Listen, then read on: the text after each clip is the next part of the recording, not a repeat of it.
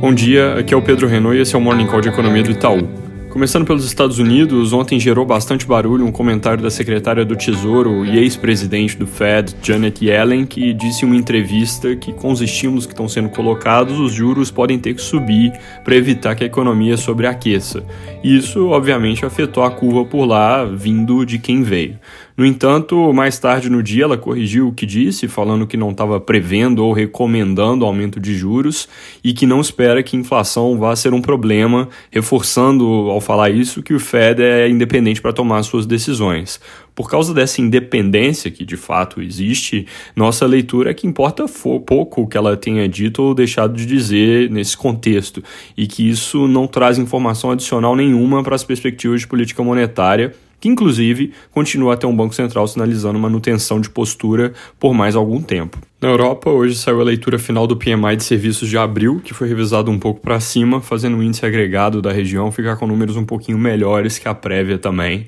mostrando alta para 53,8 pontos, nível positivo, como tudo acima de 50, vindo de 53,2 em março. Dos principais países, França e Espanha tiveram altas importantes na parte de serviços, enquanto Alemanha e Itália recuaram um pouco por causa de medidas mais fortes de isolamento que nos outros dois. Aqui no Brasil, ontem o deputado Agnaldo Ribeiro apresentou a proposta de reforma tributária para a comissão mista de senadores e deputados, mas eu não vou nem comentar os detalhes, porque logo na sequência, na verdade, enquanto o deputado ainda terminava de ler o texto do projeto, surgiu a notícia de que o presidente da Câmara, Arthur Lira, determinou a dissolução dessa comissão e a consequente perda de validade do projeto em questão, alegando que os trabalhos desse grupo excederam em muito o prazo regimental e que se eles surgissem perdão, seguissem é, em frente, a reforma depois poderia ser questionada juridicamente por causa de um erro técnico de tramitação. Apesar desse seu argumento oficial, alguns jornais, como o Valor de Hoje, reportam que o movimento pode ter sido um gesto político contra o relator Agnaldo Ribeiro,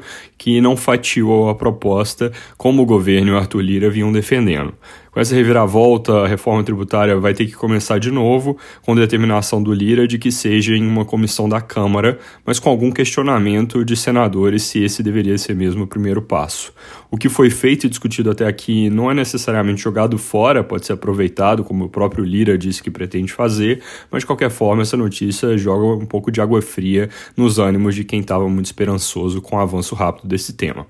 Mudando para a agenda econômica, agora às 9 sai a produção industrial de março, que, como eu mencionei no início dessa semana, deve abrir uma sequência de dados ruins do IBGE com relação ao mês por causa do aumento do isolamento. No entanto, nós entendemos que a contração com a segunda onda não foi tão forte quanto se espera e a gente projeta a queda da indústria de 1,3% na comparação com fevereiro, que é bem menos intensa que o consenso de mercado, que tem recuo de 3,5%. Na comparação com março do ano passado, mesmo com resultado negativo, a indústria deve mostrar força alta de 12% na nossa projeção e 8,5% no consenso de mercado. Se nós estivermos certos, esse número pode levar as revisões de PIB desse ano a começarem a acelerar para cima. Lembrando que hoje em dia a gente projeta 3,8% para o PIB no ano com viés de alta, enquanto o consenso de mercado está em 3,1%. Para terminar, destaque do dia deve ser a reunião do Copom, para a qual nós e quase todo mundo esperamos alta de 0,75 pontos